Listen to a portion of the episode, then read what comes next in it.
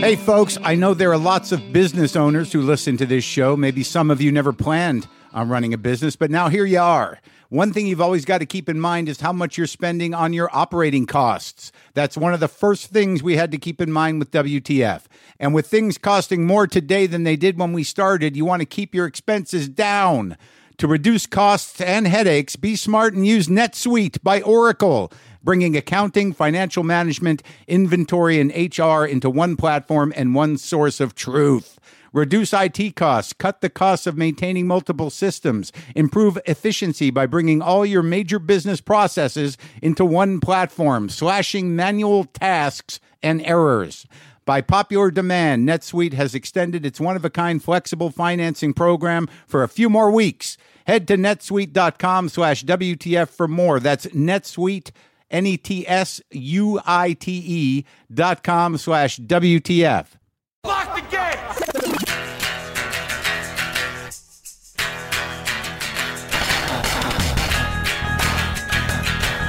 All right, let's do this. How are you, what the fuckers, what the fuck buddies, what the fucking ears, what the fuckadelics, what's happening? I'm Marc Maron. This is my podcast, WTF. Welcome to it. Uh, if you're new to the show, thanks for coming. It doesn't always sound like this. I'm in a I'm in a hotel room, and I've become fairly sensitive to sound lately. I don't know if that's a sign of aging or what, but my taste buds and my hearing has become a bit more acute. My vision is uh, uh, not as good as it used to be, but whatever the case, I'm self conscious about the sound. I'm in a hotel room, as I said. Did I say it? See, that's another thing that happens when you get older. I'm in Saratoga Springs, New York, going to Sarah the Painter's family. Uh, to visit. She's got a little thing. She's got a meeting in a museum up here. It's very pleasant up here. It's been a rough few days. Uh, I'm getting a lot of email about uh, the passing, the death, the suicide of uh, Anthony Bourdain. Uh, we were able to post that that episode that we did back in 2011. It's y- with a heavy heart that I do that stuff, but I'm happy that I have the archive to take it out from behind the paywall so everybody can have access again. But it seems to be a very beneficial thing to people grieving somebody who they respect and and, and loved. Uh, there's something about that window, that portal back into another time. Uh, we've had a lot of people pass away that have been on the show, some old and some. It's always sad, but sometimes it's not so tragic. Anthony Bourdain was a tragic situation. And I had him on recently, not too long ago. I just saw him. He seemed full of life in his rented muscle car. He seemed uh, engaged. And uh, I don't know, I, I can't say happy, but he was definitely himself uh, cynical, intense, engaged, uh, passionate. His heart was always in the right place. Stood up for the underdog, brought people together through any means necessary around the world, usually food, but intellectually as well. And very just a a unique guy and a real American original. That guy.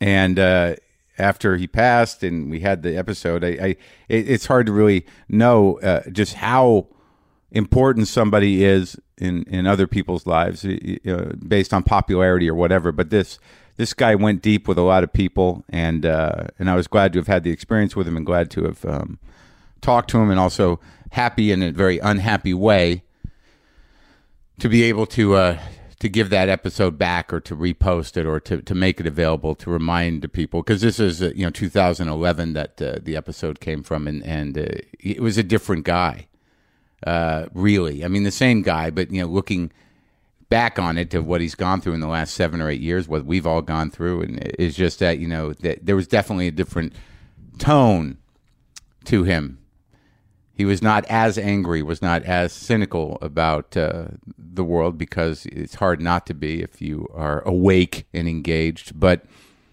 but uh, beautiful guy and a good-hearted guy, and you just can't know the sadness in somebody or or or almost anything about anybody other than what they're giving you right up front.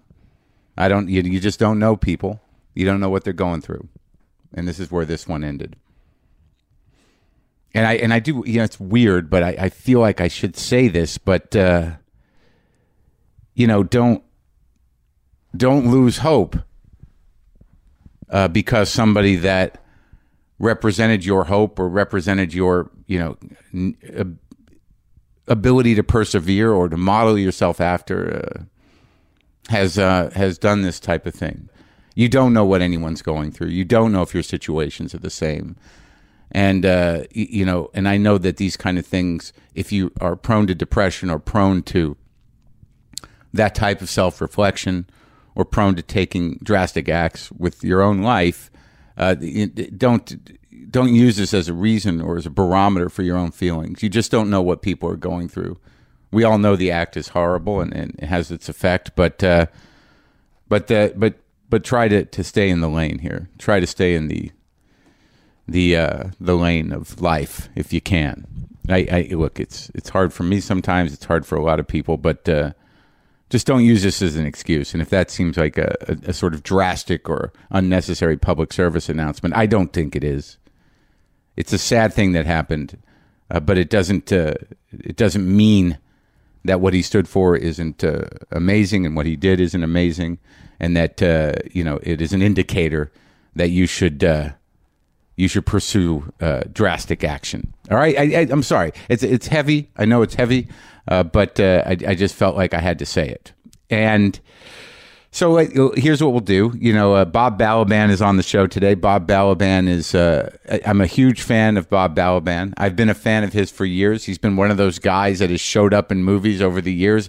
Many of you may know him from all the Christopher Guest movies. Go Google him right now. But I've actually been following him since I saw him. And I think the first time I saw him was in Altered States when I was a little film nerd uh, in Albuquerque, New Mexico, and very excited about that William Hurt movie. I'd read about him. I, I loved Body Heat. I don't know. I don't remember which one came out first, but Bob Balaban was in that. He was in Close Encounters of the Third Kind. But like when I went to see Midnight Cowboy at a revival house, there was Bob Balaban in that bathroom scene. If you know what I'm talking about, you know what I'm talking about. But just an interesting guy. Comes from a interesting show business background, and, and he's so funny and so natural and such a self-effacing, wonderful actor. I was very excited. He's one of those guys where a lot of people may not know him, but I couldn't fucking believe that I was talking to Bob Balaban.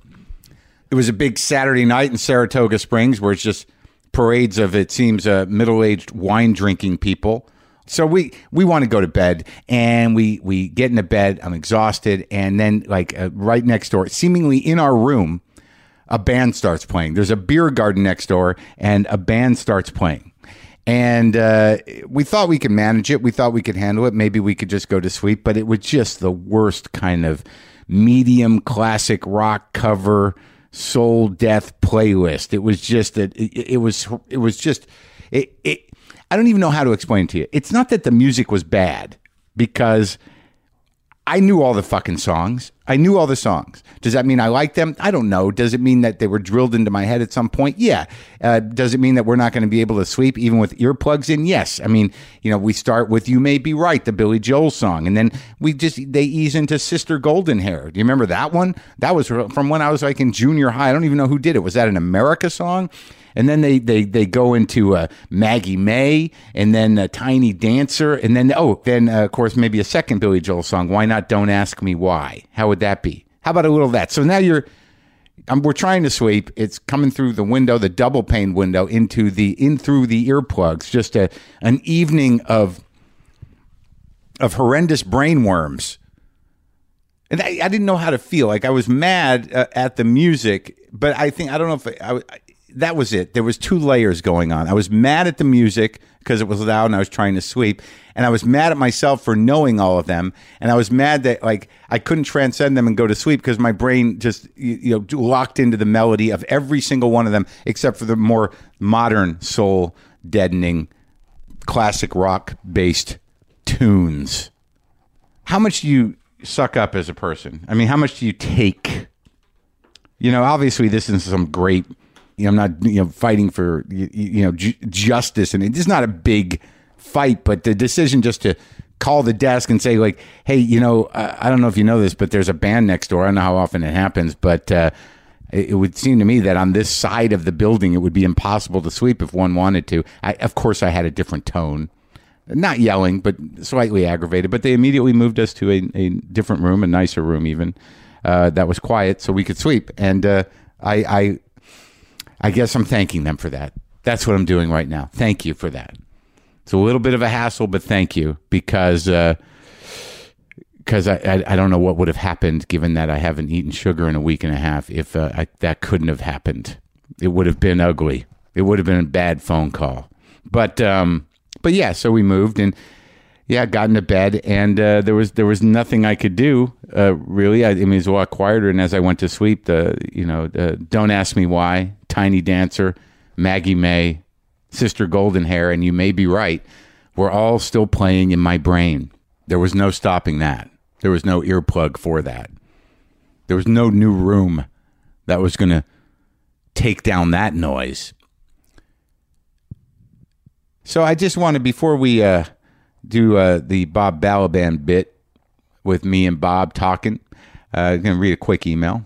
And uh, I, I think that uh, this is an encouraging email for people that that are public speakers. Maybe you know, I just I just want to ease your mind a little bit. Uh, this just uh, subject line. I've been ripping you off. Dot dot dot. Hi, Marc. Hope you're doing well and settling in after the move. I'm writing this email with a bit of a confession. I've been a teacher in Long Island, New York, for 11 years now, and it took me a long time to really come into my own in the classroom. After listening to your show for many years now, it recently struck me that I've come to see teaching in some of the same ways that I've heard you discuss comedy. It's taken me years to develop a personal style dependent on timing, tone, and point of view that felt right, and I thought that I had crafted a unique persona for myself that didn't feel totally artificial. In short, I believe that I had found my voice, as I've heard you discuss with other comics. Recently, I was confronted by a pair of students who had a question they'd been meaning to ask me all year. They asked, Hey, Mr. Mack, where does the whole hey folks thing come from? I guess while I was busy developing what I thought was my own style, I was really just stealing yours. For the rest of the day, I caught myself falling into rhythms and patterns of syntax that felt natural, but I realize are unmistakably Maron-esque. I guess the hours listening to your podcast have layered into my thinking, and when I open my mouth, your voice comes out. I can't help it, but when I greet my class, I've fallen into the habit of using your hey folks and passing it off as my own. After these students asked me this question, I lied and told them it just came naturally. So, to ward off feelings of guilt and hackishness, I'm writing to you now to confess. I thought you'd appreciate this. Thank you for all that you do with your podcast. It's refreshing to tune into someone who reminds me to stay engaged with art, music, theater, and the human experience. You know, I'm not even going to give the guy's first name, just because I, you know, I don't want to. If if, if by some coincidence one of the students listens to this, uh, I don't want to embarrass him too much. But yeah, you're free to take it if it's to teach and whatever. You know what I mean? Everybody's got, you know what I mean? Like uh, right now, I've got uh, "Don't Ask Me Why" in my head. You know, sometimes brain worms fall in the form of of styles of speaking. You know, you got to learn somewhere, and if it's working for you, I'm sure you have your own life and your own history and your own past and everything else. You just using a certain rhythm, and you can have "Hey, folks." Believe me, I did not. Uh, it's not mine. "Hey, folks" is is not. Uh, I, I don't have any sort of copyright on "Hey, folks." Hey, folks. That's that's been around since the beginning of entertainment. So Bob Balaban, as I said earlier, is a, a, tremendous comic actor and dramatic actor and interesting presence in the history of modern cinema. I've always enjoyed him, and I've been wanting to talk to him for a long time. So this was very exciting for me. This is me and Bob Balaban back at the new garage. He's in a series that's on the Audience Network called Condor, sort of a modern update of Three Days of the Condor. We talk about as much as we can related to Mr. Balaban. So, uh, Sometimes I wish I paid more attention in school, or in some cases, any attention at all. There are probably a lot of things I could have gotten more out of, like literature, and now it's probably not in the cards to go back to school and study the classics. But luckily for us, there's a new podcast called The Foxed Page that dives deep into the best books of all time. This is basically like the best possible college English class, but more relaxed and fun. No pressure of grades or needing to prepare prepare something to say in class. It's only the books you want to read and know about presented by best-selling author Kimberly Ford. Everything from Cormac McCarthy to Madame Bovary, from classics like Frankenstein to modern hits like Lessons in Chemistry. I love Ireland, but I missed the boat on James Joyce. The Foxed Page has a three-part series on Dubliners, and that's a pretty great starting point. Want to get the most out of what you read? The Foxed Page is for you. Get it now wherever you get your podcast podcasts. Enjoy.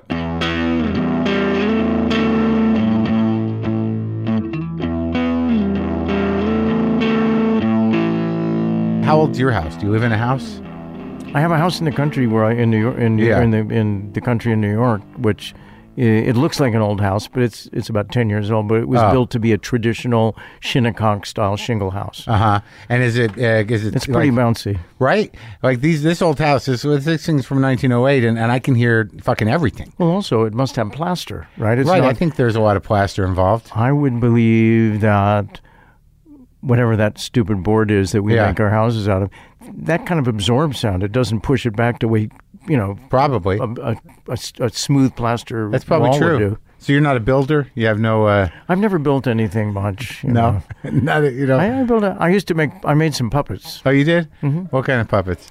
Well, Like- when I was in summer stock and I was 17, uh, and it was a professional place. They had really Yeah. interesting. It had the dregs of leftover movie stars would come to it. Right. Like they were great. Like Edward Yeah. Everett Horton. Sure. And Marjorie Lord came from uh, Danny Thomas show. And You know, what- that was the kind of thing. Where Where was this? Sullivan, Illinois. Guy, Ju- Guy Little Jr.'s Theater on the Square in Sullivan, Illinois. That's right. So all these older actors that were just sort of you know out They to pasture, they would work for what weeks, two months. You know, they would tour all the time. Oh, so it'd be a most summer of these were production. one or two week gigs, and Right. most of them were in the summer. So the stage wasn't that complicated. They just throw it up, and you know they come do the shtick. That's what they did. Yeah. And I was an apprentice there. Yeah. I mean, I wasn't hired. I was like a kid. And um, so I would be in the apprentice musical. On the alternate Saturdays, I did the Fantasticks. Yeah. uh, and then I did the and I did the children's thing where I was a I was the Miller in Rumpelstiltskin. Yeah. And uh, and then I was in the chorus of My Fair Lady. Yeah. And I also built all the props. And some of those were puppets. And one of the props was in Carnival, Mm-hmm. and I had to make out of an out of a thing called Celastic, which Oh. I think was discovered to be like the most cancerous product in the world. I made really good puppets. Yeah. I didn't I didn't know what to do, but I, I, I was good. And I had to build a couch once, uh huh. which you How'd would that think go? would be. It looked pretty good. Yeah. But I just put it together with a lot of wood. It weighed about four thousand pounds. I mean, For a set? crazy. Yeah. For a set. Yeah. And you were like 15, seventeen. 17? Yeah. And that was outside of Chicago. Yeah, it was about 200 miles south of. Chicago. It was in southern Illinois. How do you get that gig? I mean, why that place? Were you because interested? I was studying at the Second City. I, I, I not I wasn't. They had an apprentice workshop, a teenage workshop that Viola Spolin did at the Second City, which uh, was in the middle of not too far from where I lived. Right. And I was always interested in theater. Uh, I was a puppeteer when I was really little. My family was in the movie business in various ways In Chicago. in Chicago and in Los Angeles. So you grew up all, all in Chicago. You were like born Um, and raised to- in total Chicago. Yes. I've grown to like Chicago a lot, and I don't talk to a ton of people from Chicago. Mm-hmm. What, what? How many brothers and sisters do you have? I had twins. Uh, my sisters who were twins. They're, Yeah. they're both gone Uh-huh, now, sorry. but they were there. Yeah. Uh, my grandparents. Uh, Oh, yeah. Goldie or Gussie. I'm had not a, sure. Oh my God! I had a grandma Goldie and an aunt Gussie. I think everybody did. really? I don't. I've not met that many people. Well, Goldie, she's she's in Fiddler on the Roof. It's Oh, Tevye okay. and Goldie. It's a very, you know, I think it's a traditional Polish Jewish name. My my grandmother. They were from, Poland. Belarus, but I think Belarus. Belarus. That's sort of where my family was from. I just found that out. Yeah, I Like- don't know much about it. Minsk or Pinsk or something like that. Yeah. I think that's in Belarus. Russian, Polish Jews. And they fled a pogrom as as everybody tried to Mm-hmm. Sure. do. Uh, and they fled a pogrom and ended up in Chicago on a on a, a street called Maxwell Street, Yeah. which was a really interesting place. This is your grandparents, The- my dad's parents. right? They're really my age wise. They're my great grandparents because they had twelve children, and my dad was the baby. So the Ah. oldest child was like twenty three or four years older than he Wow. was. So I never knew them. In fact, my Sure. grandfather probably died in about nineteen twenty, and my grandmother I think died in nineteen thirty five or something. But you know, ten years Yeah. before I was born. So they get to Maxwell Street. It's the ghetto. It's the Lower East Side of Chicago. Yeah. And it, it's been different ghettos. It's been a black ghetto. It's been an Irish ghetto. And Yeah. it's whoever the downtrodden are when they Yeah. first get to Chicago end up on Maxwell Street. it's They're- not there anymore. The rite of passage. Here's your It's street. where everybody will speak your Good language Yeah. or something. They'll sell to you. You'll be allowed into their store because you, you know, nobody wanted Jews anywhere. Yeah. They, they still don't particularly. Yeah. but you know, they really didn't want them then. wedged our way into Yeah. culture. Only to, to take over businesses that nobody else wanted and then get really successful with them, and then they were hated for doing it. Uh-huh. Yeah. So they had a little delicatessen. It wasn't doing very well. My grandfather was evidently a sweet, nice Yeah. guy, and it was beneath him to like collect money at the end of the month because she had a delicatessen and everybody would go in and, I want a lettuce head, I want Yeah, this. And yeah. in the end of the month, he had to go around and he never Yeah. went around, so they didn't make any money particularly. gave away food. Yes, and she hated being in the delicatessen business. So in 1908, the year my father was born, but he might have been born in 1909, I don't know, somewhere around there. But there were a lot of older brothers. Um, she went and she saw Nickelodeon, and she got all excited about it. And she said to Barney Balaban, my dad's oldest brother, um, "We're going to go in the movie business. So come with me." He said, "Well, why do you like it so much?" And she showed it to him, and she said, first of all, there's no waste. Yeah. It's not like the lettuce. Yeah, yeah. You know, it gets a little soft, and people are squishing it. Yeah. And it's like you got to throw it away. She said, "The movie gets old and stale. You send it back, and you get a new one." Yeah. They're like that's how the movie business works. And there No was rotting food, no bad smells. no rotting food, Yeah. no bad smells, and also, unlike the delicatessen business where you buy a piece of fish, it doesn't smell so good, they don't like it, you get your money back. Right. She said, you pay your nickel before you go in. Yeah. You don't even know what you're buying, and if you hate the movie, it doesn't matter. Yeah. it's just you know. And these weren't Nickels really movies gone. at the Yeah. time. They were They like, just you that machine, right? They were yeah, shorts. Did you have to turn little the machine? things. It was one of those. I think in 1908, it probably it wasn't like a ViewMaster. It was like an actual. it wasn't quite like Yeah. Sandow the strongman going like this, you know, Yeah, raising yeah. his arms. But they weren't movies as Right. we know them. So they went in, the family went in the business, they all hawked everything they had. Barney, who was the oldest, worked at an ice company. Yeah. And he provided eventually blocks of ice for air. He was the first air cooled theater, basically. So they got their own little theater, and it's Yeah. like 15 people on its folding chairs So they bought one Nickelodeon. they they made themselves a little store that Yeah. they turned into a Nickelodeon. Uh-huh. One of the brothers played the piano, so he was like the accompaniment, and they all had their little specialty. Yeah. My dad was a baby, so he didn't do anything too Right. much at that time. And in about they built their first real theater about five years later, and in 15 years they had built 75 theaters in the Chicago area, the largest of which was bigger than Radio City Music Hall.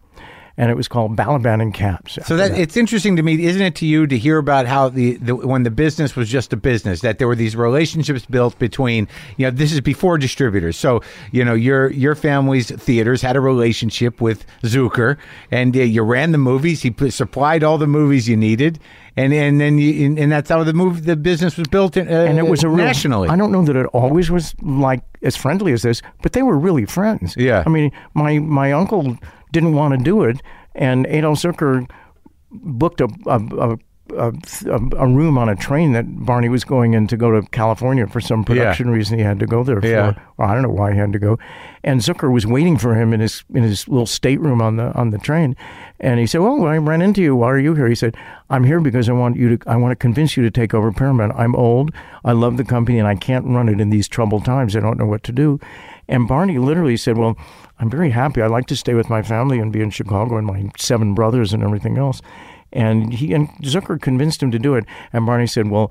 I must find a way to keep you on in some way. So Zukor was the chairman of the board, and then eventually Zukor died, and Barney was both the president and the chairman of the board. But he would Of only Paramount. do it of Paramount.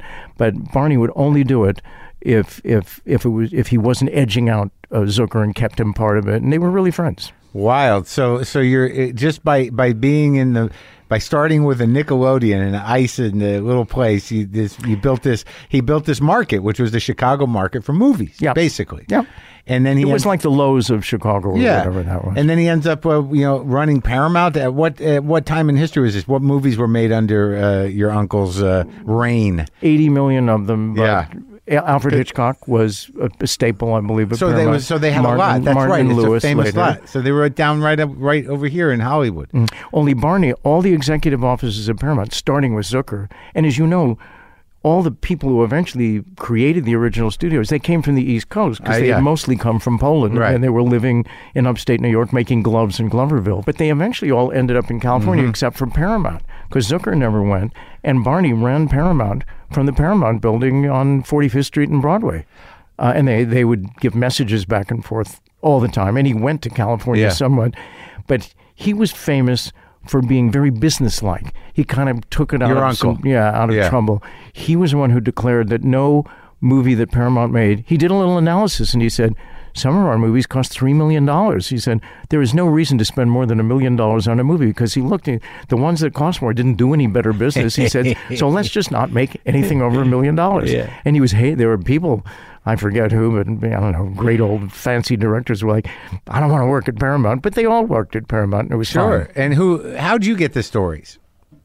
How did I hear about it? all? Yeah, I mean, like who My parents never liked to talk about it. I'm, you know, where are you from? Uh, my people are from Jersey. I grew up in New Mexico. Okay, well, Chicago. Yeah, If you're Jewish in Chicago, Yeah. you you at least in my family, Yeah. it's very important that you not seem hoity-toity. Keep your head down low. Just just be as much like American Gothic as you can possibly be. Right. So I didn't know much about any of my relatives. I, Yeah. I kind of did. It Yeah. didn't seem special to me. Yeah. I liked it, and I loved movies, and Right. I loved theater and all that. But it, I was ten years old. I broke my arm. I was a puppeteer, but that didn't help Yeah. anything. But I was interested in this stuff, and I broke my arm, and I was hyperactive, and they didn't know what to do with me. So my mom and dad and I got on a train and went to visit my grandparents, who lived in Bel Air. It, it, it was my mother's mother and Sam Katz, who And is Sam now Katz. married to my mother's mother. Yeah. And I can't talk too much about him because he did some bad things. Um, Okay. but you know, not that bad. He didn't kill anybody. But Yeah. you know, but anyway, he was kind of complicated. And And- now it's still not good to talk about him. It's like I what, don't it's know. I'm from years? Chicago. I don't like to get in trouble. Hundred years ago, what did what what did what did Sam Katz do? He tried to fuck my aunt, Oh. who was his his stepdaughter. Oh yeah, So that wasn't nice. yeah. No, no good. And he had Not a lot nice. of, and he had millions of affairs with people, which is fine. That's, Yeah. I mean, so he's if you have to do notorious. Sam Katz is a notorious, uh, uh, uh, my, uh, slightly predatory film guy. Yes, From the old days. From the old days. And he, when Louis B. Mayer was away, he wanted.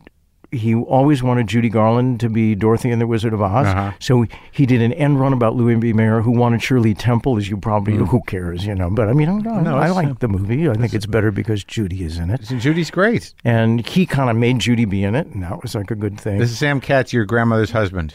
My grandmother's husband used to be my father's sister's husband. Right. So it's real- really weird. Yeah. Um, so I get to the studio because I finally He'd be in trouble right now, Sam Katz. Possibly, Yeah. possibly. Yeah. You know, because Yeah. I'm, I'm. I mean, Yeah. I think it's great that we're finally getting into this. What how the world is run Yeah. all the time, Sure. everywhere. So you go out there to Sam Katz's house. And they're Uh, making, and we, we stay at the Beverly Hills Hotel Yeah. because my grandparents are very formal. And, And you're like 10, 11? I was ten. Yeah. and uh, they take me to the studio to watch a movie being made. Well, this is, you know, like if you're. I was like my nose was pressed up against the glass. It was so exciting all the time, and yet they were in California, so they might as well have not existed to me. Uh, Do you remember the movie you were watched being filmed? Oh, totally. I remember everything it? about it. Cyd Charisse and Dan Dailey were starring in Meet Me in Las Vegas. It's a mid-level comedy where she puts her hand on Dan, Dan, Dan, Dan Dailey while he's gambling, and he wins. Yeah. It's magical. It's like this. It's kind of like a little supernatural romantic comedy. Yeah, yeah. It's not very good, Right. But I, I was just overwhelmed by the whole thing Yeah. because I like scenery. I'm a, like a scenery fanatic. Yeah. And it was in a it was in a um a casino and and there were 300 extras and it was all very quiet and they were all standing there and then they went action and they go oh hit me hit me I want two more throw the dice Right, and it's right. like thousands of things are going on and then they go cut it's like quiet and I had a chair with my name on it like Oh, little yeah. Lobby Balaban or Oh, something and sat on the great. Yeah, chair yeah. and uh, I was really excited and I never got over it and I came home and made puppet shows about Hollywood And then, and that was it for you. You were, uh, you were show business all the I way. was a done deal. I wasn't show business because I was small and funny looking. So I thought, who would I be? You know, it didn't Yeah. occur to me I could be Arnold Stang, which is not exactly my dream, but Right. it's better than nothing. And Yeah. I love Arnold Stang. yeah. I was in all the plays at school and did all those kinds of things and studied at Second City. What What was the scene? What was Second City like? Because did you go see the shows that were going on on the main stage? I did. were- I saw The Caretaker. I mean, they were serious. You know, it, it wasn't all funny and everything, but it was all based on improvisation. But who was it? Like Asner, and who was there at the time? No, the people that you would know, I can't even remember their names. Oh, really? I mean, they're famous in Second City lore, but Mike Nichols and Elaine May had left, and Zohra Lampert was Zohra ever in it? I can't remember. They were there from the. Uh, there was the They were Compass they were players Compass before, players, right? And they sort of morphed over, yeah. uh, and they were great. And Paul Sills, if you Alan know Paul Arkin? Sills- Alan Arkin was no longer there; he had already come to be a star in New York. Uh huh. Uh, but Paul Sills, who Paul started Sills. story, story theater, and the woman who taught improvising for teenagers, which is what was the class that I took, Yeah. was staggeringly great. And she wrote a book called Theater Games, which you can buy now. It's still in Mm-hmm. What's her name? Viola Spolin. Hmm. And she's literally like the mother of improvisational theater. She invented the games that unlock the the world of improvisation. But we have to remember old improvisation is a little bit different from what Then Del Close. from stuff now. Del Close was there, I'm sure. Yeah. Um, maybe Hamilton Camp, but I can't remember. Who- How is it different? Well, because now it's so commercialized. Uh-huh. It doesn't mean it's bad, and there's still great people come out of it, especially you know like Sure. Second City in Toronto. I mean, great things. But it's very oriented towards okay, let's improvise and improvise, and now we'll set these the, our favorite routines, and we'll do them every Saturday night in the show. Uh-huh. But originally, you would go to see a show, and they really would be throwing out a name, and they really would be making it up on the spot. Mm-hmm. And the great ones never bombed. They just didn't bomb. They maybe Yeah. were less funny sometimes, but it was intriguing and interesting. So it's all comedic improvising. No, in fact, it's the opposite. It's just it's just anything that's real that you can do. It can when you be learned funny, it. Yeah. but I I learned you know some great things. Uh, Like what? Don't tell. Don't come in with this, preparing any stories. Yeah. Or don't write a script. Yeah. Be there. Know your circumstances, and then Know your circumstances. Backstory. everything you can do. Where did I come from? Whatever the circumstances. Once you get the are. character. Uh-huh. Uh huh. and and then don't anticipate anything. You have to actually be. I mean, it's corny to say it, but you have to be in the moment, and you have to. And what you're doing is being fed by somebody else. You are not. You you're not coming in being somebody spewing all over everybody. It's got to be give and take. So when you say know your circumstances, that means you put you put together a story for yourself of the person you are, and then when you're interacting, you kind of uh, react in relation to that. And you can make who you are gets refined as you're going on, depending Sure. on what the other person is Yeah, doing. yeah. You'll learn not to deny other people. Yeah. So, so you, somebody, you, somebody can't say to you, blah blah blah blah blah blah, and he, and he says, "No, I'm not your father after all." Oh, it's Or, yeah, I guess shut you, up. I guess you could if it turned out there was a story and it was important. Right. But you you you are not supposed. You are supposed to support the other person. Doesn't mean make it easy for them. Yeah. Fighting and having an argument and improvising is the deadest end you can find. It it it just it become it can become. It, it's the easiest thing for many people to do is fight in an Yeah. improvisation, and the best fights in improvisation. Do you know a woman named Mina Kolb? Uh-huh. Has this occurred? She was one of like the un, the the unheralded geniuses Yeah. of the early days of improvising. Yeah. And I put together an improvised movie that we never made, but we did a we did two weeks of workshop for it with great, wonderful Phil Hoffman was in it. Oh, yeah. Um, Lisa Kudrow was in it. Oh, wow. And Mina Mina Kolb played Lisa Kudrow's mother, and I had set up a movie. That, and we did in two weeks. We basically improvised the movie, going one scene at a time that I had organized, and then we had somehow like we could make a script like Mike Leigh would do if he was Sure. doing that. We never made the movie, Ah. but the circumstance was that this young couple was getting married, and it was really about it was a comedy about getting married and what can go wrong. And they, they were about to appear on a big quiz show called Kiss the Bride, Yeah. which I tried to set up desperately as an actual quiz show, but I still can't get anybody interested. I think it's a great idea. What is it? Well, what is really yeah? What's Kiss the Bride? Kiss the Bride. The show. The, Kiss the Bride is a game show. And it's it, the, there's a giant board laid out on Yeah. a movie studio in a, in a TV studio, Yeah. and the bride and the groom play for various prizes, and you land on a on a square, and it's, and it says, um, "What three things did your mother-in-law do this morning?" And you Right. have to know it, and you guess things, and then there are games like Beat the Clock, and you have to you have to there's there's a game called Bridal Night, and you have to do six things that are sort of like metaphorical, silly, sexy things, Yeah. blindfolded, and fall in vats of dough, and you know just all. It's You just like have to frame show. it as a reality show, and Yeah. you'll you'll sell it. Oh no, nobody wants it. Okay, you've tried. Oh, I tried so hard. It was stupid. But but but in this thing, Yeah. Mina Kolb's character was she was just a bitch, Yeah. and she was the grandmother of the family. And Lisa, Lisa was her Kudrow was her granddaughter. Yeah. and the, Lisa and Lisa's one situation we didn't tell her anything about Right. much was she's out of rehab Yeah. and she shouldn't have left rehab, but she wanted to come home for the wedding. Right. So she's just like this vicious bitch, but because it's Lisa, it's hysterically funny, but it's real. It's completely a bitch. And she sits down, and her grandmother, maybe Mina was young enough then to be her mother. It was a while ago. Yeah. Now Mina's about 92. She could have been her mother when we did it. And we don't have footage, but we tape recorded it. They sat there at the table and destroyed each other. But because it was a family and there were other people there, Yeah. It had rules. You had to, you could do things, but it Right. was more like you would really do it if you were in a family. You, Right, you just yeah. don't say, "Get out of here! I hate you! I'm never talking to you." Right. You had to deal with each other, and it, it's the funniest hateful relationship between a child and a grown-up. Well, Lisa being a you know 34 year old child at the time, Yeah. that I've ever seen in anything. But in general, fighting as a rule, you do not want to fight in, in your improvisation. You want to d- disagree and you can do different things, but out and out fighting is a, can be a closed door to anything. And you don't play. The weird thing is, like you say, it's funny because it was her, but like you don't play for laughs, right?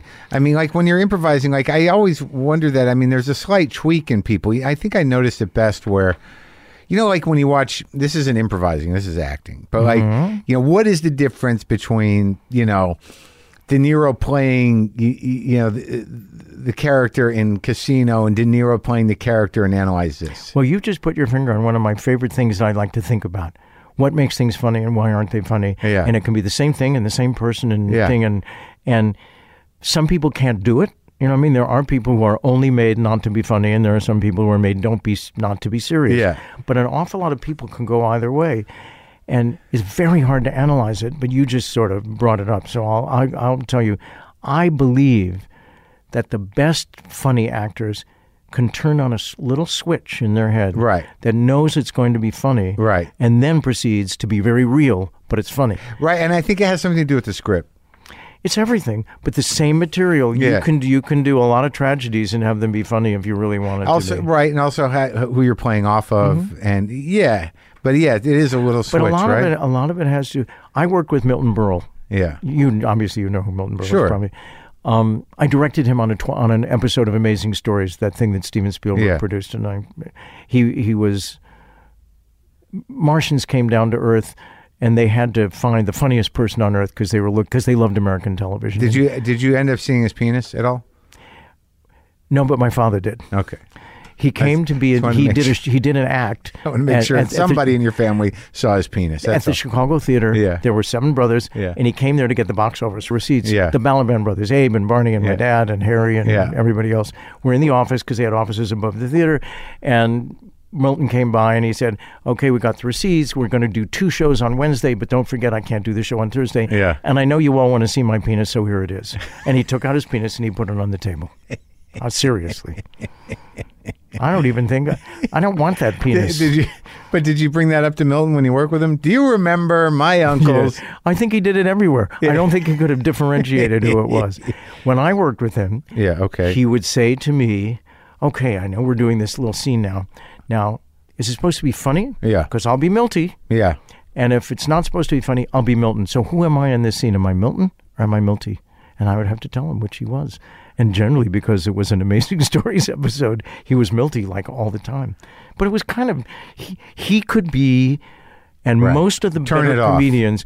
Alan King is a Sure. great example. Yeah. He can be funny mad in a movie, and Yeah. he can be in The Godfather. I mean, he's that good. That's right. Yeah. I, I mean, yeah. I, I don't. I don't think it's that difficult for comedians to not be funny. Uh, I, I I do like. But I mean, they can actually be good actors. That's, Yeah. that's the you know more than many other people. No, I, I, I believe that's true. If they get past the self consciousness, you know, I think it has to do with self consciousness with uh, comics acting. You know, the ones that are good are the ones that can get beyond that, Mm-hmm. right? I don't think they even control it. I just think they can. they Sure. can't, yeah. I, I think that's true about acting in general. I would say so. Yeah. So when did you really start in earnest to act? Never. I'm sorry to say. No. Um, I was in the plays in, I would say, in second grade when I was the troll in the Three Billy Goats Gruff. I was by then pretty interested in being an actor. But so you do this. What do you do after? Did you go to college? I went to summer stock because Right, because I went actors, yeah. because I went to a second city. I met people, Right. and this girl that I knew uh, was really nice. She was H.L. Mencken's grandchild, granddaughter or, or niece or something. Robin Mencken. She Uh-huh. was really smart. One of these people was going to summer stock at Guy Yeah. Little Junior's Theater on the Square in Southern Illinois. So she said, "Come with me. You'll Yeah. audition. You'll sing. You'll get a thing." Right. And, uh, Yeah. and I went down and I auditioned. They said, "Oh yeah, you you could fit into this thing. Are you willing to work for free and clean the toilets?" And I said, "Yes, I'd love to do that." And I went and did a season of summer stock there, and that's when I started acting. So I ended up there, and then came back for a second season and got my equity card, and then. You know, made I was very, very aggressive, much more aggressive. I, I would be doing so much better if I could have never changed and been 17 all the time. Yeah. I was so aggressive as a young person, and I auditioned and I got in a play when I was 18 in, Chicago. stock in Chicago Yeah. at at um, Carl Stohn's Pheasant Run Playhouse and got a part on a television series and went to California and was on a TV series. Which series? You've never heard of it. It's Why- called Hank. Hank. Yeah, it's it's a misbegotten television series. And then I went back to be a freshman in college. But but so the only training you really had was at the Second City. Yes, and then after a couple of years in New York, I studied with with Uta Hagen at the HB studio, and I took class with Uta. So so you come back, you go, and then you go to college after the Hank experience. Then I go to college. Did you stay with your uh, your grandpa Sam? No, I went. Yeah, I did sometimes stay with them. Yeah, when he I came out. No, but he died when when I was about fifteen. Uh huh. So he died, and then my grandmother moved to Chicago. Um, All right, so you go back to your freshman college, and you what do you do? You just do four years, or you do acting? I acting? do two you- years, and I I get a little part on the Guiding Light, like an under five In New York? come in New York, and you and you're on the show, and you're allowed to say three things like Yeah. hello or oops or something like Right. that, and I did that. Yeah. And uh, then my wife to be, uh, who was my best friend in college, she played all my musical auditions because I sing. I pretended I could sing and Uh-huh. dance and all that stuff because I didn't know what I would ever do. Yeah. And she came to me and she said, "Look, they're casting for Charlie Brown the musical, and you can sing, and they need people who are five foot five and under." Think of the chances of you getting a part. It's like already not that many people are as short as you are. Yeah. So suddenly, my being a dwarf became sort of a positive thing in my life, and I went and I auditioned to be the the the brilliant Linus. Yeah. And began a succession of the only parts I get are if you're supposed to be really, really brilliant, like you're a doctor or a Yeah, scientist, and yeah. that's what I've been doing my whole life. so you got. I don't part- intend to. I'm not that smart. I'm not that well educated, but but I see, but I give the impression to people that I'm studious. Yeah, you seem it. Yeah. Yeah. Uh, you- I'm not. Okay, but you know you can act. Sort of. Yeah. But I mean, so you play Linus So I was in Linus, and that was for about a year. And then on got- Broadway. It was off Broadway. It wasn't on Broadway, but it was a huge hit. It was the first giant money making off Broadway musical because off Broadway used to be, you know, off avant garde. And with Charles Schulz there. No, he doesn't travel, so he never ever came. He didn't fly, but obviously it was with his blessing, and we Yeah. all got a we all got a little thing signed Charles Schulz, welcome Bob, and Oh, well, I hope I can find it. I'll sell it next year on eBay. Yeah. And um, and then I got cast in two movies. I got cast in The Midnight Cowboy uh, when I was in my senior year of high school after I was finishing Charlie Brown. You were that young for that bathroom role. hmm Yeah, you. Well, you. I was supposed to be sixteen or whatever. Yeah, 17, yeah. So I, I was like nineteen. Or I remember something. being very excited because I, I I think when I saw Midnight Cowboy, the I- bathroom roll. Is that what you call it? That's funny. The uh, no, but when I remember like because I'd gotten familiar with you, I think the first time I really w- knew who you were was in Altered States. Like, Oh, like because okay. I was in high school and I was a fan of Hertz, and you know, and we were very excited about the movie. I mean, I don't remember Mm-hmm. That was Bill's first movie, by the way. right, yeah, and I and I was into like I liked I liked William Hurt. I liked the and I liked. I'm trying to see when. So that's 1980, right? The year before Right, I right. graduated high school. Okay. And then I'm like, who's that guy? So then, you know, I start to follow you a bit, and then some at some point I saw Midnight Cowboy either for the first time or again. Yeah, that was Rev- that, that was like eleven or twelve years before Altered State. That's right. So like it, I was um, 54, so I wouldn't have. I don't know that I would have seen Right, it right. when it came out, but I, I remember seeing it at the Revival House. You had to because if you saw it on television in those days, I wasn't in it. Right. So You I saw couldn't it at have the- my scene. Right. So I saw it at the Revival House, and I'm like, holy shit, that's Bob. Like there was there, there was an excitement knowing that was you.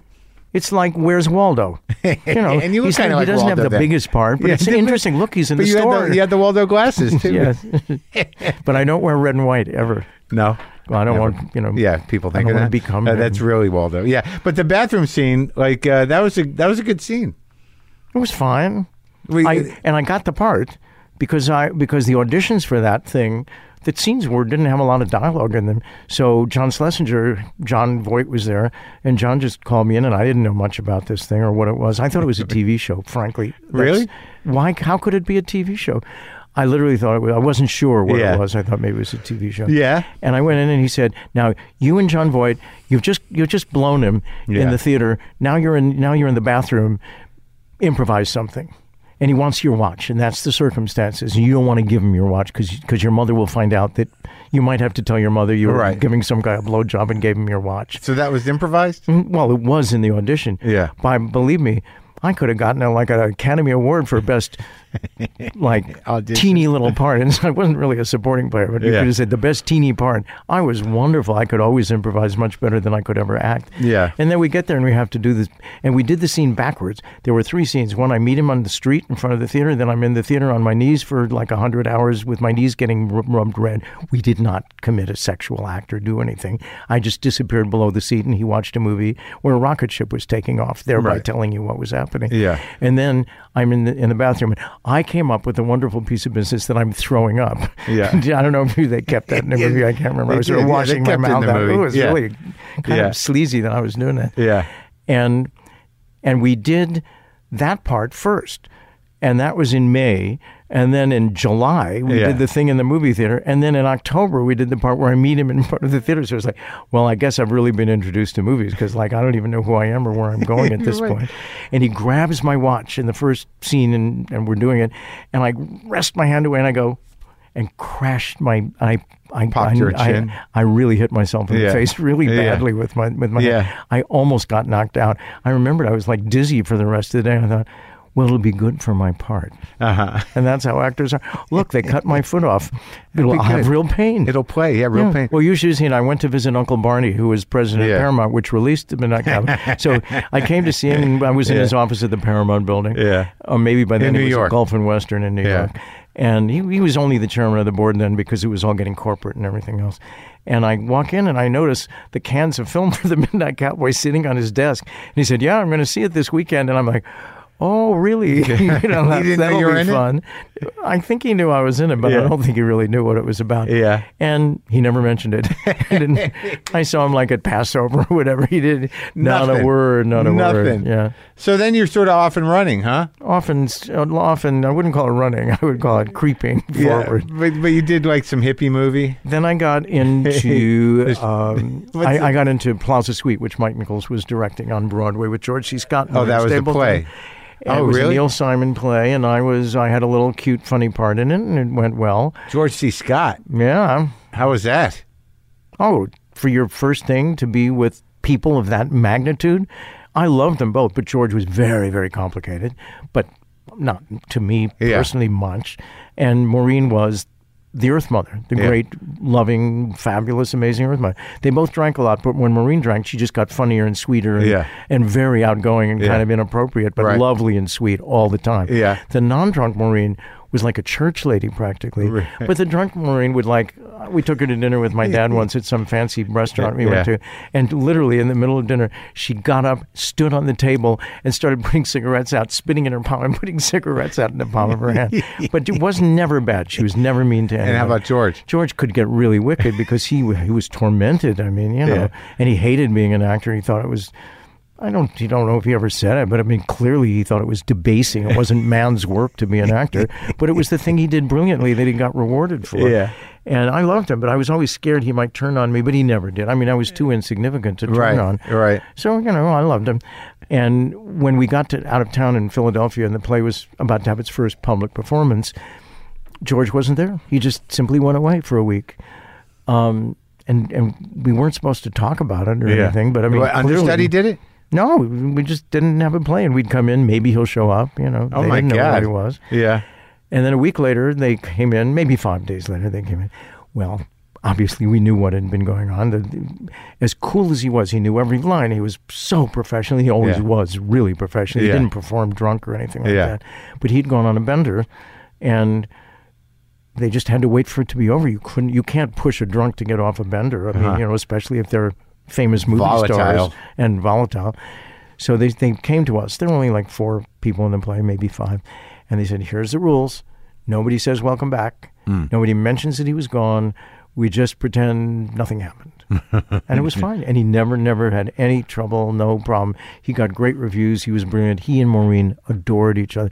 You know, great actors working together really do appreciate each other. And he was great with the other ah, actors. Oh yeah. Seems so intense. Yeah. Well, he was very, he was very, uh, he was very ambivalent about his work. It's interesting, isn't it?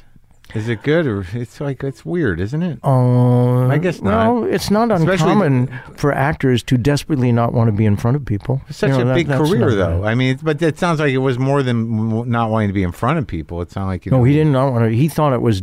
He thought it was. Right. It made him, I think, repulsed that what he did repulsed him. So what? When was the next big movie for you? I mean, like I see. Well, that's when I got I got Catch Twenty Two from being Right, in I remember being that. in that play, and when I auditioned for Mike, I mean, Yeah. I couldn't believe I was auditioning for Mike Nichols, Yeah. and I was only like Yeah. twenty one at the time or something. Right. And uh, and during the audition, he said, "Have you ever read the book Catch 22? And I said, "Yeah, we all read it." And he said, "Maybe you'll be in Catch 22." And I said, "Okay, that, that's okay with me." At my audition, you know, like my God. Yeah. And uh, then during the play, I probably had to read for it. I don't remember really. And uh, and I got to be in. I was going to be Milo Minderbinder, which would have been, and that's what Jon Voight ended up being Milo. That's right. And instead, I got to be Yossarian's roommate, Alan Yeah. Arkin's roommate, Captain Orr. Yeah. What uh, have you? Uh, did you see the movie? I saw it then, and I saw it a year ago. And how it hold up? I think it holds up better than it did when it came out because it was under a great burden when it came out, which was the most famous book in the world, the most beloved book in the world, and a very hard book to translate Yeah. into anything. And it also had the double bur- burden that MASH came out weeks before Catch 22 Is came true? out. Oh, it did. And all I know is MASH was, you know, the history Huge. of MASH and all Yeah. that. No, they hated it. The studio was going to burn it. Oh, and Oh, then they really? they- well, I did a little documentary about Robert Altman before I knew him terribly well. Um, and in it, he told me the story of uh, they had done Tora Tora, Krakatoa, East of Java, you know, things Yeah. like that. They were all like $20 million movies, Right. which now is like a $200 million movie. Yeah. And they let Robert Altman make MASH for $2 million or a million point six dollars Yeah. because it's like, oh, he's some famous TV guy. We don't care. It'll be nothing. He was 48 years old. He's a has been. You know, Yeah. it'll all be over. And but in his contract, it does say DGA. I don't know if they had a DGA then, but you had to get one preview. So they reluctantly said, "Okay, we'll go to San Francisco and give you a preview." And whoever the head of the studio was like, "Now, Robert." They're going to hate your movie. We hate it already. We're about to like burn the negative. So Mm. we're willing to do this, but just let's leave after the first 10 minutes. You know, we don't want to even see it. Yeah. So they go to see the movie. The Rob descri- Robert described this to me. You know, it gets dark. The audience is sort of sitting. They know nothing about it because they don't. In those days, they didn't warn you too much about what the preview was going to be. And he said they were sat. Nobody said a word during the first ten minutes of the movie, but they they didn't laugh. But they just didn't rustle or do anything. So Yeah. Robert thought maybe this is going well, and the studio had said they really, really hate it. Are you sure you don't want to leave right now? And he said, "No." So the movie goes on, and it builds and it builds and it builds. There's some laughter. There's some laughs. There's like people are getting so excited. and at the end of the movie, the movie's over. For 10 minutes, people stood on their chairs and screamed because it captured the anti war movement. It captured the spirit of it. it. Nobody had seen a movie like MASH before. There's Robert, who had only done scripted television Yeah. before this. And I don't, I don't think he had done that cold day in the park yet. I can't remember, but there was like no chance that he was going to do something. Yeah. And can you imagine being in the audience the first time a genius shows you what he can do, and he never showed it to anybody before. It was very, very exciting, and then it became a big hit deal. Wow. That's a great story. It's a good story. Yeah. Did you do any Altman movies? Yes, I produced and I was in Gosford Park. Oh, Gosford Park. Yeah, of course. But uh, did you act in any of the other ones? No, except I made his little. Do- I made a little documentary about him, which is actually kind of vaguely. Did you do that during Gosford Park or No, because I did of it. Gosford I Park? did it in about ten years before Gosford Park. No kidding. So you're sort of fascinated with him. I loved him, and all my friends were friends with him. And he he was very much of the community of, of actors. He really did whatever demons he had or didn't have. He adored actors. He was great with actors. He didn't like movie stars. The only people he ever really didn't get along with, there were a couple of movie stars. I don't have to mention them. They know exactly who they are. Yeah. They were like oil and water. It was like, no, you don't get a special trailer. No, you don't get the only close up. You know, people would say, why are those people having lines? They're just extras. Well, shut up. You're in a movie. You have to do what I tell Everybody's you. Everybody's going to be babbling. Yeah. Yeah. And and some people did not react well to it. The. Cave of Mrs. Miller is one of my favorite movies. Yeah, they're they're it's great to see them after some time goes by too. Oh man, I, I got to watch Catch Twenty Two now. So you work with Arkin early on. That must have been fun. And Alan cast me in a Jules Feiffer play called Little called The White House Murder Case after I worked with him in Catch Twenty Two, and I got to be in that with all the great people from Second City and the next generation, like Paul Dooley and Andrew Duncan and Tony Holland. And I, you probably don't even know who they are, but they were really like as great as Mike and Elaine were. They were in that ilk Uh-huh. kind of. They just didn't get to be famous. They were just character actors. And uh, Alan directed it. Alan directed it, and it was fantastic. He's a great bright time. guy, right? I'd love to talk to him. I have no sense of him. It would be very hard for you to find him. It would be kind of like You mean sitting there? Like it would be in hard to even no, or just- no. If he Oh. ever came, I mean, he's delightful and Yeah. smart and wonderful. And I've worked with him like five or six times. Yeah. He's elusive. He doesn't want to talk about himself. Yeah. He doesn't want to talk about acting. He just would like to live his life and Yeah. be and star in a movie once in a while. Yeah. Which he does. hmm Which Yeah. he does. So I would say to you, I'll find Alan. I'll tell you to come. He's not He he wouldn't come. He's not going to do it. I don't think so. But he you you have a great instinct of who would be good to talk to, obviously, and he would be great. He's one of those guys, funny or not funny. It would be like if you said you wanted to talk to Christopher Guest. What are the chances that he would sit down with you? He might. He he's less reclusive than Alan is, but I don't I don't know that he would come. So, uh, so then you uh, like you go on, you do the Close Encounters, which you uh, you play like, and then is that how you got Altered States because of Close Encounters? I don't really know. It all sort of blends like mush. But in in, in Close, I mean, I, I love Close Encounters. But in Close Encounters, you're a scientific guy too, right? I'm another scientist. Yes. Yeah. I, yeah. and I was in three, and I, I did three three outer space movies. I did well, Altered States. I consider an outer space movie. Yeah. And Close Encounters, and then I did 2010, the sequel to 2001, where I mysteriously play the Indian guru, Dr. Chandra, without any makeup or anything. I'm just Dr. Chandra, and I invented Hal, and I have to kill Hal. yeah, you did. I killed Hal, Oh, so you. but it was very sad for me. And I Dr. actually, Chandra is based on like uh, you know uh, Ram Dass. Yes, Baba Yeah, Ram Dass. yeah, sure. He- He's you know he's another. Well, they all hoodwinked people, though, don't you think? Well, maybe Baba. Ram Dass was a good guy. Ram Dass is still around. I think he he's become sort of the guy uh, to deal with transitioning into death. Uh, he's a Well, that's a good thing. yeah, yeah. No, it's a. It's, But if you don't transition into death, do you die anyway? yes, you do. It's just uh, you know just how you want to feel at the end. In that last second. It's that last second. How do you want to be okay? You want to be okay with it, or you want to fight? I'm not it? sure. I don't know. Yeah, I don't. It's, we don't. No, I want to be. I want somebody to hit me on the head. Yeah. Why is that hammer sitting on the desk? For is you that to hit yourself on your head. it's for an easy transition. I will say this: that your uh, heart attack in deconstructing Harry was ge- a genius.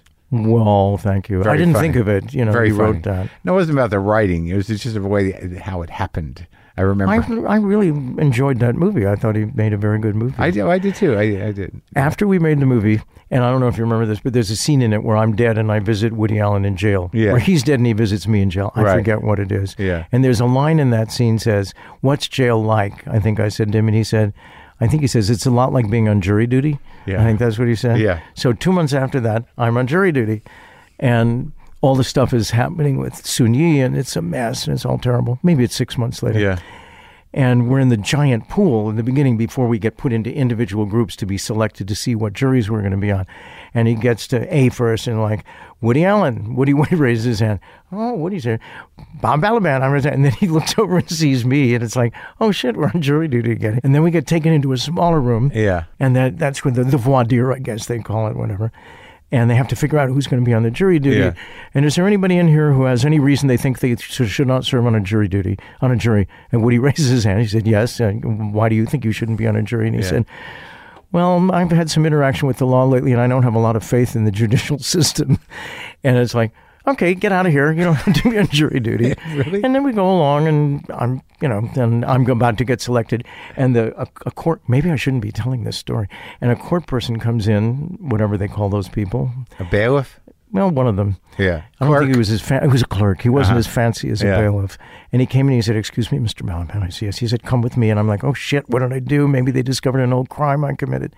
And they take me out. And I said, "What's happening?" He said, "Woody says you don't have to be on jury duty, so you don't have to be on jury duty." Oh my god. So Woody said, "Get my get Bob off." get get, get that and, guy and out. they came and it was sweet. So how did your relationship with? Um, I mean, I love Altered States. I love that movie. Mhm. I, and I, I It was a very painful movie to be involved with.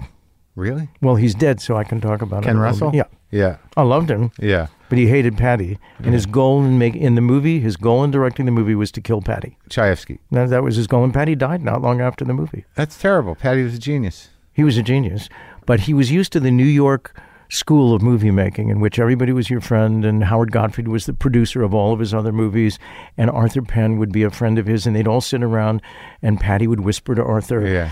I think that shot's a little this, Yeah, or do you think he really should be this agitated? And it was like it was like a play. Yeah. Well, you don't do that in movie making in the hard, harsh world of real movie making. Yeah. But nor do you get a contract that Paddy had.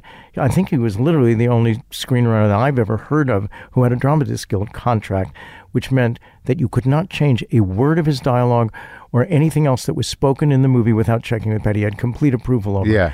As you know, people buy people's movies and they turn it into Cinderella. They Yeah. can do whatever they want. You Sure. couldn't do that in the movie. So Arthur Penn was the director of Altered States. And it's getting kind of close to doing the movie, and we get this little message. Well, Arthur isn't directing the movie anymore. Well, this is a huge rupture because they're all rock solid friends. You know, the New York kind of friendships Yeah. that really span decades and Yeah. decades, yeah, artistically anyway. Yeah. And well, what's going to happen? Well, Ken Russell's directing the movie, and he's approved the four of you who were cast: Blair Brown and me, and Bill Hurt and Charlie Haid. And he's approved you, so we're just going to make the movie, and it'll be fine. And I'm like, well, that's interesting. They're very different, you know. Mm-hmm. Yeah. Ken and Arthur Penn. Sure. And So what had Ken done at that point? Like Women in Love? and, Everything. you know, oh, we'd done all the crazy thing, music lovers, Yeah, yeah. And, and all sorts of things where everybody transmogrified into demons. Yeah. In some way, it made sense because Ken could deal with the the world of psychedelics. Only uh, he was a little too involved with the world of psychedelics, and it really wasn't a very good match. But you liked the movie, so it worked on some level.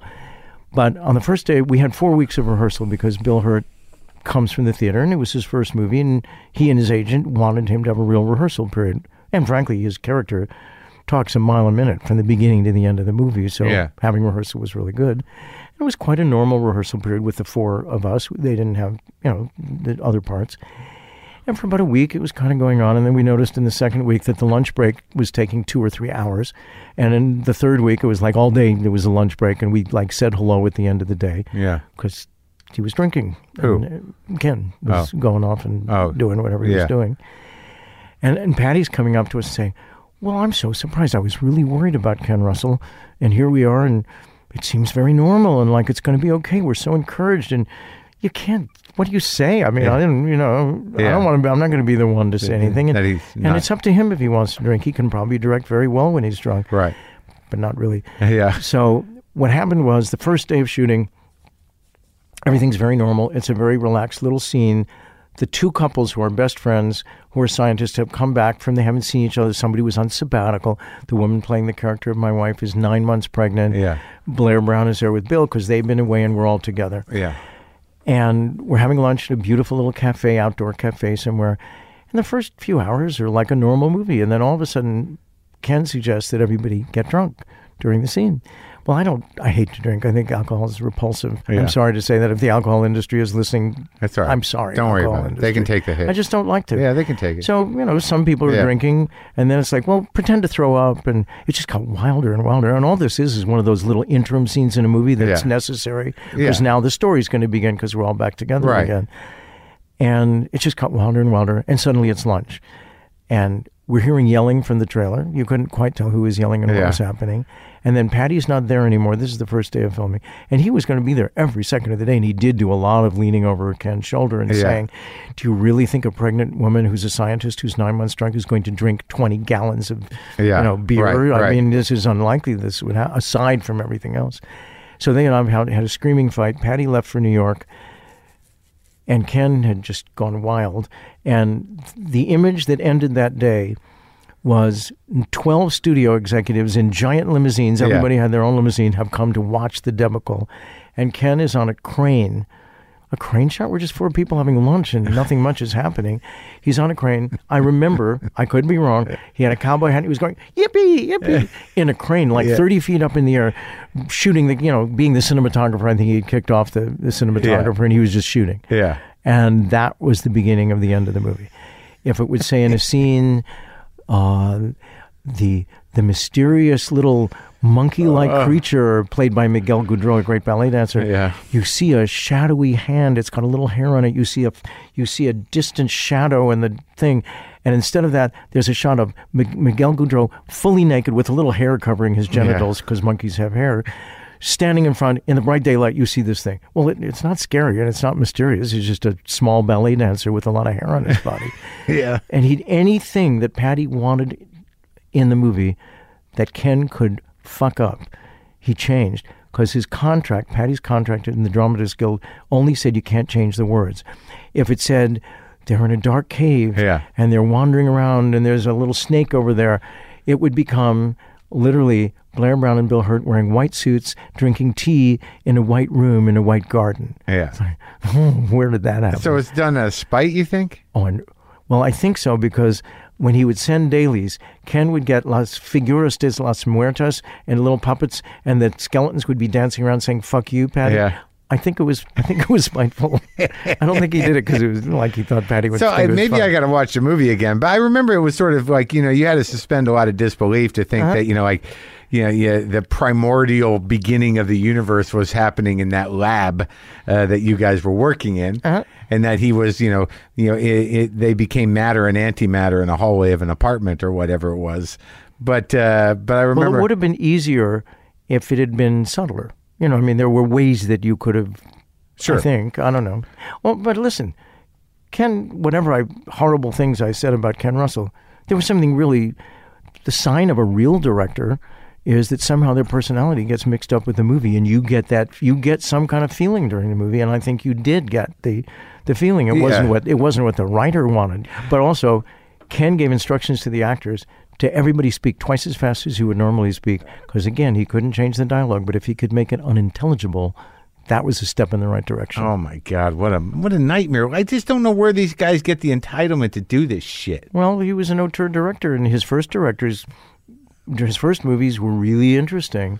Uh, and he went out on a limb, and he just got too far on a limb, and that was his psyche working. I he didn't so. do it to.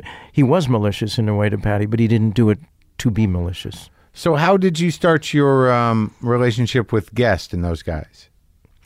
Christopher Guest and I were the two husbands of the two girls in Girlfriends, Claudia Weill's movie. Uh-huh. So we met when we were 30, Uh-huh. about. And we were, I, we, I loved him and Yeah. we liked each other. And I trusted him because in the end of the movie, the girlfriends go off together. No, I don't think, you know, not to fall in love or anything, but they become pals. Right. And the ex husbands of the two girlfriends, we drive off into the sunset on Christopher's motorcycle, which he really, Christopher is so macho. Do you Yeah. know, do you know about that? He's No. like, he was a, like a black belt karate. He was a motorcycle driver. I mean, he's just everything. Yeah. I mean, I just am, I just am very in awe of his many gifts. So, okay, so you guys meet on the movie, and So we you're, meet on the movie, we have a really good time, You're and I in trust- all of him. And I trusted him so much that I was willing to get on the back of a motorcycle and hold on to him for dear life as we drove off into the sunset. And I don't like motorcycles. Yeah. I'm kind of a chicken, Yeah. as you could probably tell. yeah, no, and then 10 years later, he, maybe 15 years later, I hadn't seen him or known him or anything. I just liked him. Yeah. He called and he said, You want to be in a movie? I'm doing an improvised movie. It was the first one waiting for Guffman because people sort of think that he directed the Rob Reiner movie Spinal Tap, but he was in it Right. and was very crucial to it, as was Michael McKean and Harry Right. Shearer and others. Uh, but he didn't, he didn't direct it. so right. now, this time, the reason these movies got made is because Rob Reiner was the big executive at Castle Rock, and nobody in the world at that point, nor should they ever do it again, would give a green light to an improvised movie. It's a recipe for disaster. but but Yeah. but Rob knew Chris well enough to know that Chris could probably do something special, and he really did. Uh-huh. And so Chris called me and he said, "Would you be in this thing?" And I said, "Yeah, sure. I'd love to be. Where do we go? What does it start?" And he explained it was completely improvised.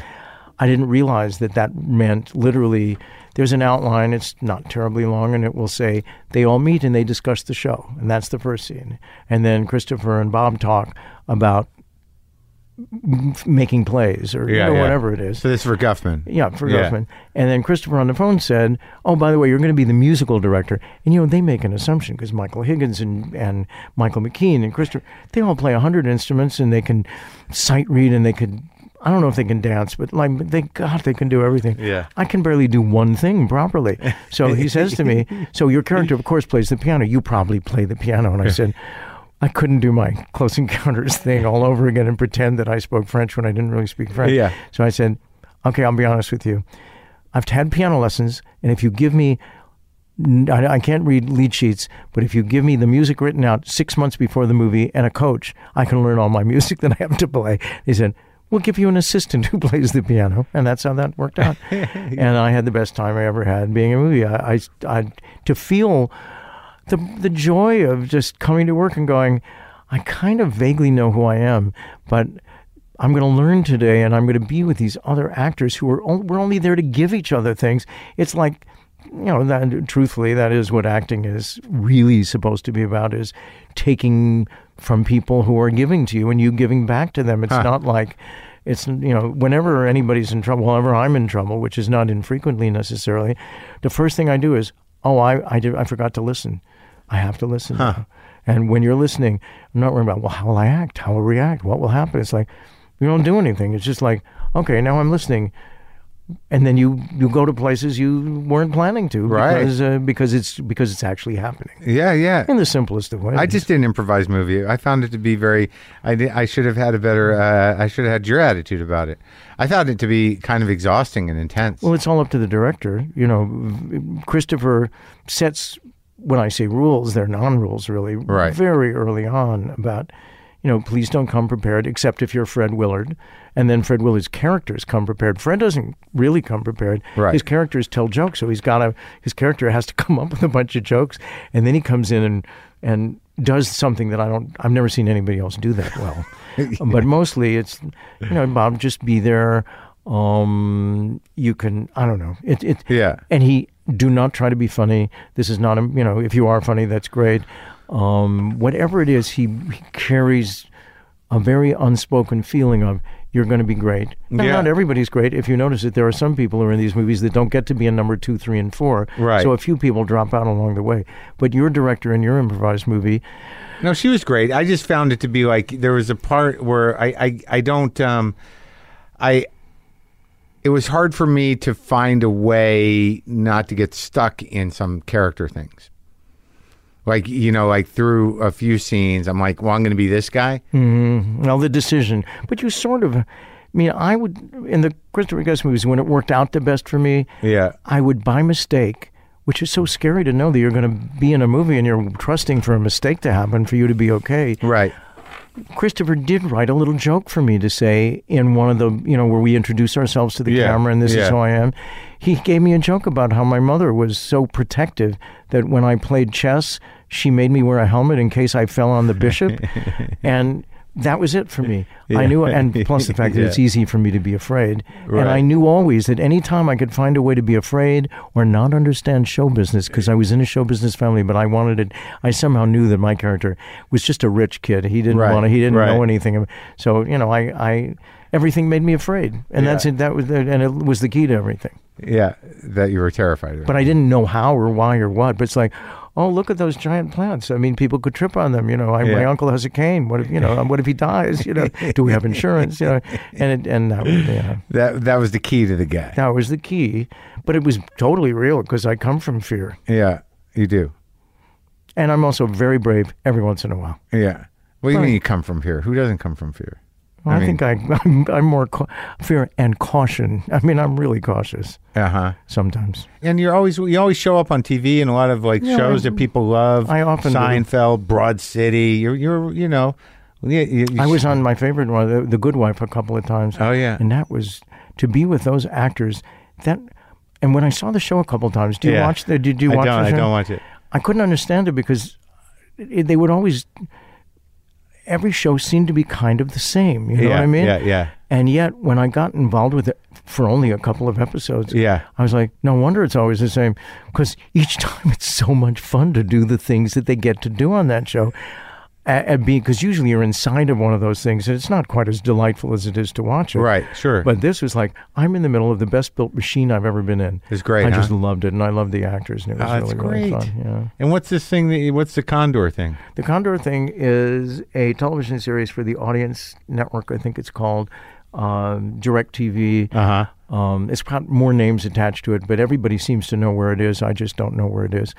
Um, it's got great. Bill Hurt and I had a reunion in it because I haven't seen him since I was 33 years old, 32 years It's old. been that maybe. long. I just saw him in the the uh, the Billy Ray Thor- the Billy Bob Thornton thing. Not Goliath. He Yeah. Was, oh, okay, because he did a year of that or two years of that or something. Well, I mean, I, he's in the whole first season. Yeah. Yeah. Yeah. It was good to see him.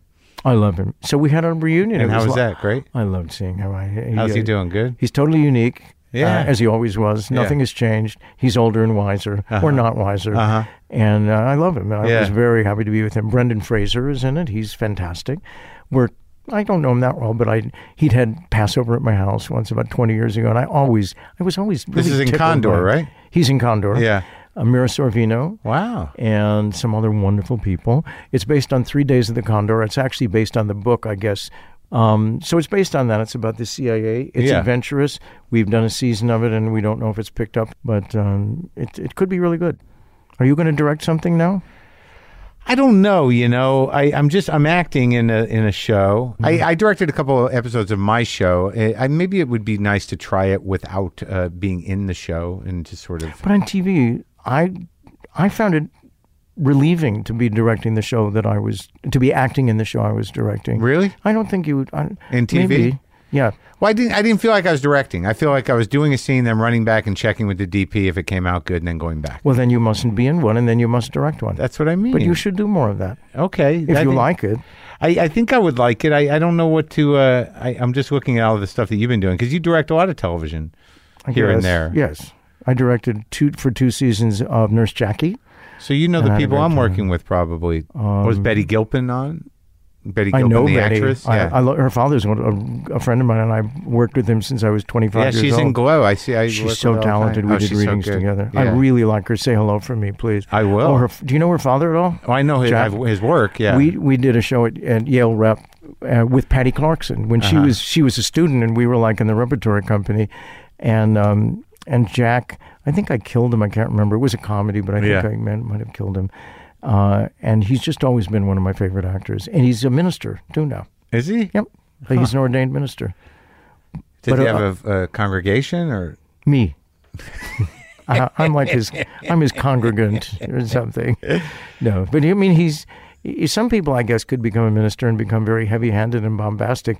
It's just part of his real spirituality because he's by nature just whatever you think of, whatever I think is spiritual. He, Jack's the real deal. Huh. And wait, we, we, you glossed over a story that you didn't tell, but it sounds like you've told it before. What was the pretending to know French for close? Oh, it's like it's like my little story. Should I tell my little story? yeah, let's end with your little story. So I get a call. Oh, Sp- Steven Spielberg. I was, I don't know, 30. Yeah. Steven Spielberg would like you to be in this new movie, Close Encounters of the Third Kind. Said, What's that title? I, I can't hear that title. And it took me like a long time. And Yeah. I thought, well, this movie won't, who knows what it'll be if you don't, you can't even say the title. What what had he done before already? Yeah, had he already done Jaws? yeah, I mean, he did Jaws. Yeah, That was pretty big. Yeah. But but he but he didn't do He was still 20 new. Jawses in Right. a row Yeah. yet. Maybe he was a sort of one hit wonder, except he had also done the thing with, with Dennis Weaver. the duel. you know, Yeah. yeah. in the duel, which Yeah. was like Yeah. that's even more. I mean, really more amazing because there's nothing but speed in a car. yeah, Anyway, well, I knew he'd be great, obviously. Um, and they said, but you, you know, you don't have to audition or anything, but they just want to make sure you can speak French because you're going to be translating for Francois Truffaut. I said, he's actually going to be in the movie, Francois Truffaut. Oh shit, right. This is great. I said, oh, I, I speak fluent French. Yeah, I'm like great. I'm really good. and then I go, well, what am I going to do? Because I did, I do have a really good French, pretty good French accent, Yeah. and I did study for four years in high school. Right. But you know, that was 13 years ago, and Sure. here I am right now. So I I made up a thing to say, and then I rehearsed a poem that I had memorized in eighth grade. Uh-huh. And I went in. It was like Julia Phillips and Steven Spielberg and the casting director. It's like, well, Bob, you know, we just love you to be the translator, and you'll just translate whatever Francois says, and and you'll have to translate for him into French. And sometimes maybe it'll be scripted, but you'll just have to really speak French. So you'll have to, you know, like go with the flow. so uh, yeah. Well, so can you speak really speak French? Yeah. Well, speak. You know. Yeah. So I said, il y avait beaucoup d'années depuis que j'ai parlé français. Si vous me donnez ce boulot, ce boulot, ce sera très difficile pour moi. It's been many years since I've spoken French, and if you give me this job, it will be very difficult for me. But fortunately, nobody in the room spoke French, and they were like, "Hooray, great, you Yeah. can speak French." So we talked a little bit more, and then it became clear that I was really going to have to make my way in French throughout this movie. They said, "Well, it's a leaving thing. Say a few more words in French." And I said, "La cigale enchantée tout l'été se trouva fort dépourvue quand la bise fut venue." So I had to bury the rhymes because it's the rhyming story of the ant and the grasshopper. I can do it for ten minutes. Yeah. I memorized it in eighth grade, and I rehearse it every week or two in case somebody asks me to speak French. Yeah. So they said, Congratulations. So I rushed to uh, Berlitz and I immediately had the script translated into French. And then I met Francois Truffaut in Gillette, Wyoming, where the first exteriors were being filmed at Yeah. Devil's Tower. And go say hello to Francois. But he doesn't speak English and he didn't want to speak English because it, it embarrassed him. He wanted to be cool and adept and he wasn't in, in English. And every day he would get up in the morning and he'd turn on his little tape and say, uh, My name is Francois Truffaut. I live in Paris. I mean, he would really do that, but he never got very far. Yeah. And so we're at some little Tex Mex thing or wherever we Yeah. are in the middle of Gillette, Wyoming. And what is that? He said, I sort of said that wasn't his accent. Yeah. I do very bad accents. Um, and he pointed to chicken fried steak. And like, you try saying chicken fried steak in French. It's like, and I somehow, because I wasn't just not that good at French, I was better at this point, but I was awestruck to be with Francois Truffaut in the middle of Wyoming Yeah, somewhere. yeah. And I we're going to be like standing together for the next eight months talking to each other. I just couldn't get over it. And I managed to somehow explain to him that even though I was playing his translator, I basically didn't speak French and I had lied my way into the movie. And it won him over right away because I thought, I'm Antoine Doinel, you know, like I'm fucking up. It's like, it's human. Yeah. And I and he just from then on, it was like, I don't know that we were best friends, but I felt like we were best friends and I loved him. And I got to just chat away in friends about movies and life and our families. And we double dated with Teri Garr going around with Francois. And I was, Uh-huh. my wife came and we all had a double date. And it was just a dream. And did he like? Did he uh, eventually you know speak English to you or? Uh, No, but I translated for him, and he kind of avoid. He had a, a, a paid translator to be with him, you know, as you Oh, would oh, do. so- oh, I get it. But but he preferred me to do the translating because he sensed somehow that she was serious, and she never really knew when he was kidding. And it's very hard when you translate to and from and in and out to maintain humor. It's a really difficult. But you had a good ear for it. Well, I knew him, you know, Yeah, and, right, and, right, and, right. and and he was very scary to people. Yeah. because he he wore great clothes. He wore like Chanel outfits, and he had matching luggage, which nobody I knew had matching luggage.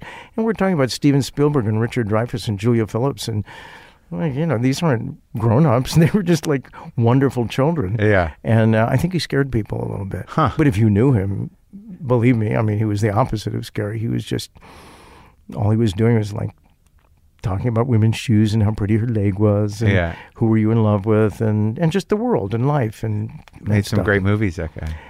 I don't think he really ever made a stinker except he made he told me he said his philosophy many things he told me and I remembered like everything and I put it in my book Uh-huh. that I wrote about the movie called Spielberg Truffaut and Me Yeah.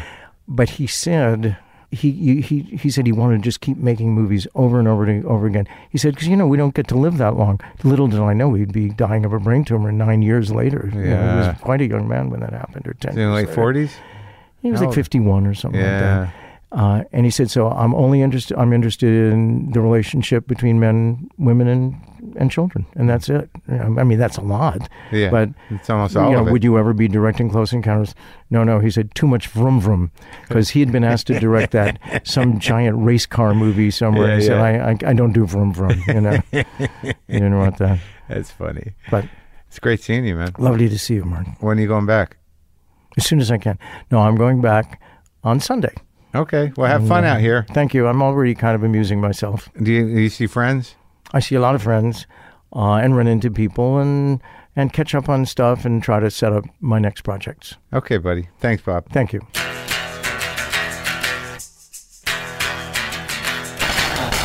That was Bob Balaban. The show is Condor on the Audience Network, among uh, all the other things he's done. All right? Okay. Awesome. Take care. Be careful out there in your head. Boomer lives!